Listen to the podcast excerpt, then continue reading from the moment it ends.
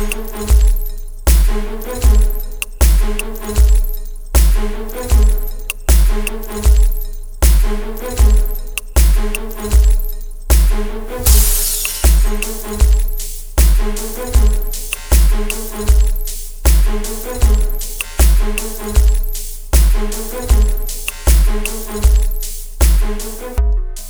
to the 15 minute podcast.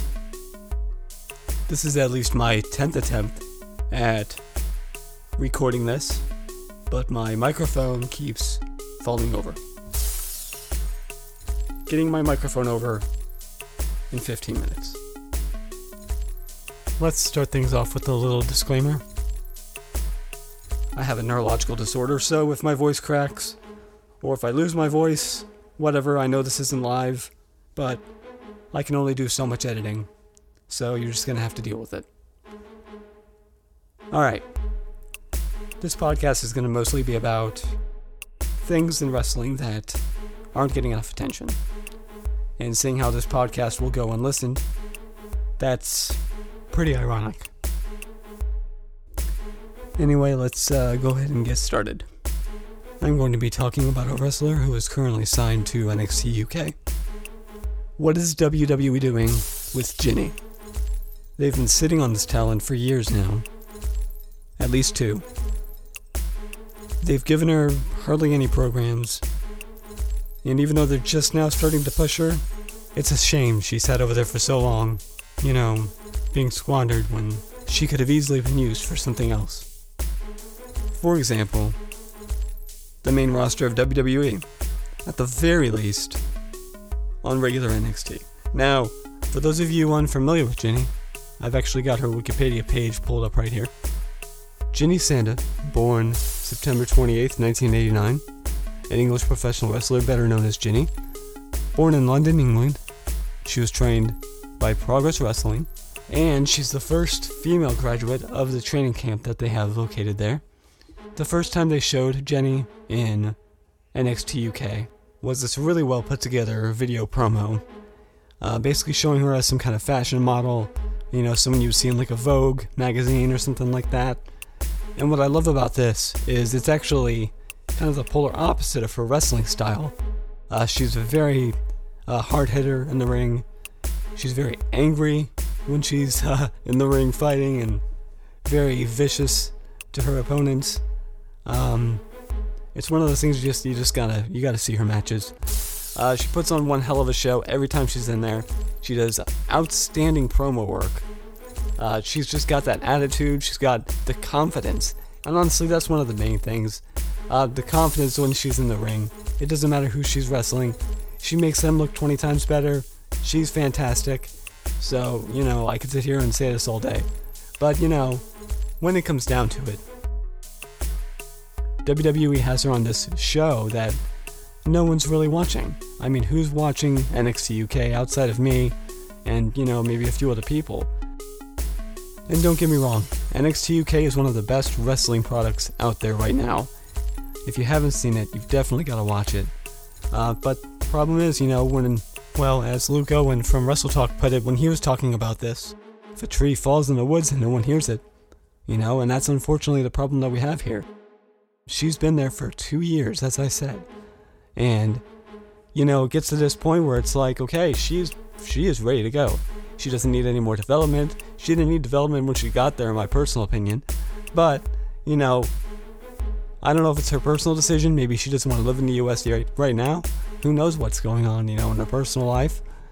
Like, you know, it could even be put out there already in the, the press, and I haven't seen it that maybe, you know, she has no interest in going to the U.S. Who knows? Uh, but at the end of the day, um, hopefully she does. She could be out there feuding with Charlotte Flair, and it would be one of the greatest freaking wrestling matches that anybody would see. But again, here we are.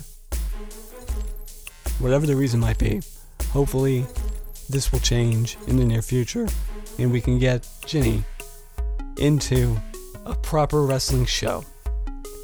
Okay, so um, we're going to be experimenting a lot with the format here. Maybe I'll try having some guests on and all that stuff. Um, if I do get any listeners, please uh, feel free to reach out to me. Um, let me know if there's any certain wrestlers or topics you want me to discuss. But yeah, alright, so a little bit more about the uh, subject matter here. So let's talk a little bit about what's going on right now. She's currently feuding with, uh, Jinny is currently feuding with Piper Niven, which is a great feud choice. Um, it'll help both of them out, I think, in the end. Uh, because, you know, Piper Niven's gone for the title several times. So, outside of maybe them doing a triple threat, I'm not really sure what road they're going to lead down. Keep in mind, I've yet to watch this week's episode of UK. Hopefully, I'll get to that here soon. But, you know, that leads me back to the other problem that I have, which is, you know, three hours of Raw every week. I'm watching Dynamite on Wednesdays, NXT on Wednesdays, SmackDown on Fridays. It's it's a lot, you know. At the end of the day, it's a lot. And when I finally get around to UK, usually I'm two or three episodes behind. Um, I've been trying to do better better lately, but it's it's difficult to keep up with all of this wrestling. And don't get me wrong, I'm definitely grateful for it because there was a point in time where we had very little choices out there of what to watch, and although I am definitely tempted to um, stop watching the main roster of WWE for for many reasons, and I really don't think I need to get into them because there's a million other podcasts, a million other people out there that could tell you why. It's all pretty obvious at this point. So this past week, um, Jinny has a match with Isla Dawn, and it was probably the best match I've seen Isla Dawn have on UK. Not that there's anything wrong with Isla Dawn, she's a fantastic wrestler. I've personally never been a huge fan of her gimmick, uh, the White Witch. I just don't feel like it fits her. I'm sure it fits her personality, but, you know, personally, I don't think it works for her character wise. Um, it just doesn't really have much dimension to it. Um, she's a witch. Okay, so what do you do as a witch? you don't really do any witchy things. Other than, I guess, the way you walk to the ring and the stuff you wear is kind of. I don't know. I don't really get it. But, you know, that being said, she comes out, they have this match, and during the match, one of the things that's kind of beneficial uh, in this horrible situation we're currently in uh, with COVID is that there's, you know, no crowds and we can actually hear what the wrestlers are saying.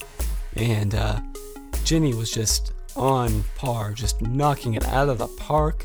Whatever sports analogy you want to throw at it, just nonstop with the insults.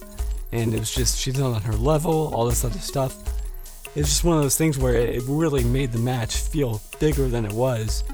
You know, because it was just a regular exhibition match. You know, there was no, no more contendership spot on the line or anything like that.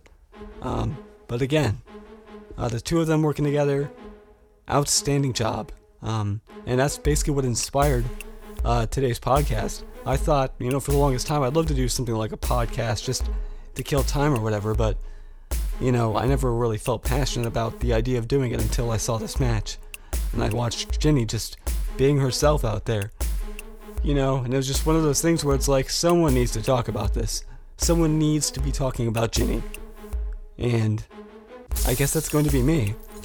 Um, just some nobody sitting in his bedroom talking about a show that nobody watches. Yeah, but that's alright, you know. Gotta start somewhere, and hopefully, even if it's not just from me talking about it, that somehow she gets the recognition that she deserves. And I just looked at the time, I am 9 minutes in to what is supposed to be a 15 minute podcast and I'm basically out of material. So let's talk a little bit about this week in wrestling, um, because it was undeniably one of the biggest weeks in wrestling history. Uh, we saw essentially a partnership happen between AEW and Impact. I'm behind a week on NXT UK, but I got to watch that tournament end, which was really, really good. Um, A-Kid winning the uh, Heritage Cup. Definitely worth a watch. And we've got a brand new AEW champion with Kenny Omega. Um, and of course, Sting debuting in AEW. Now, uh, a lot of uh, positive, negative, different things going out there in the world. Let me just say, I think it's a positive. I think it's great that Sting is back. Yes, he's 61 years old, but I don't think that matters. I don't think he's going to be having many matches. His presence alone in the company is enough, to be honest. And I think that if you look at things like uh, in history, when you look at uh, WrestleMania, things like Hogan and The Rock, just being in the same ring together, the stare down. To a lot of people, that's all you needed. The match was, you know, you know, a lot of people don't even remember the match. They just remember, they remember the entrances, they remember the stare down in the ring, and to them, that was what mattered. Um, and I'm not saying that, you know, wrestling doesn't matter in wrestling because uh, that's obviously not what I'm saying. But the spectacle of it, you know, the theatrical, the feeling that people got with Darby Allin staring down Sting and not flinching. I mean, the confidence in his face is just, it's, it told a story. And it's something that people are already speculating that we're going to have that match, and it's not even a guarantee. Just from that stare down. And it's powerful stuff. And it was really, really cool to see.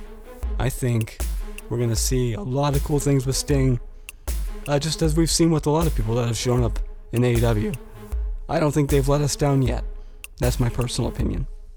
The friends I've talked to and the different reviewers I've watched, everybody is saying the same thing.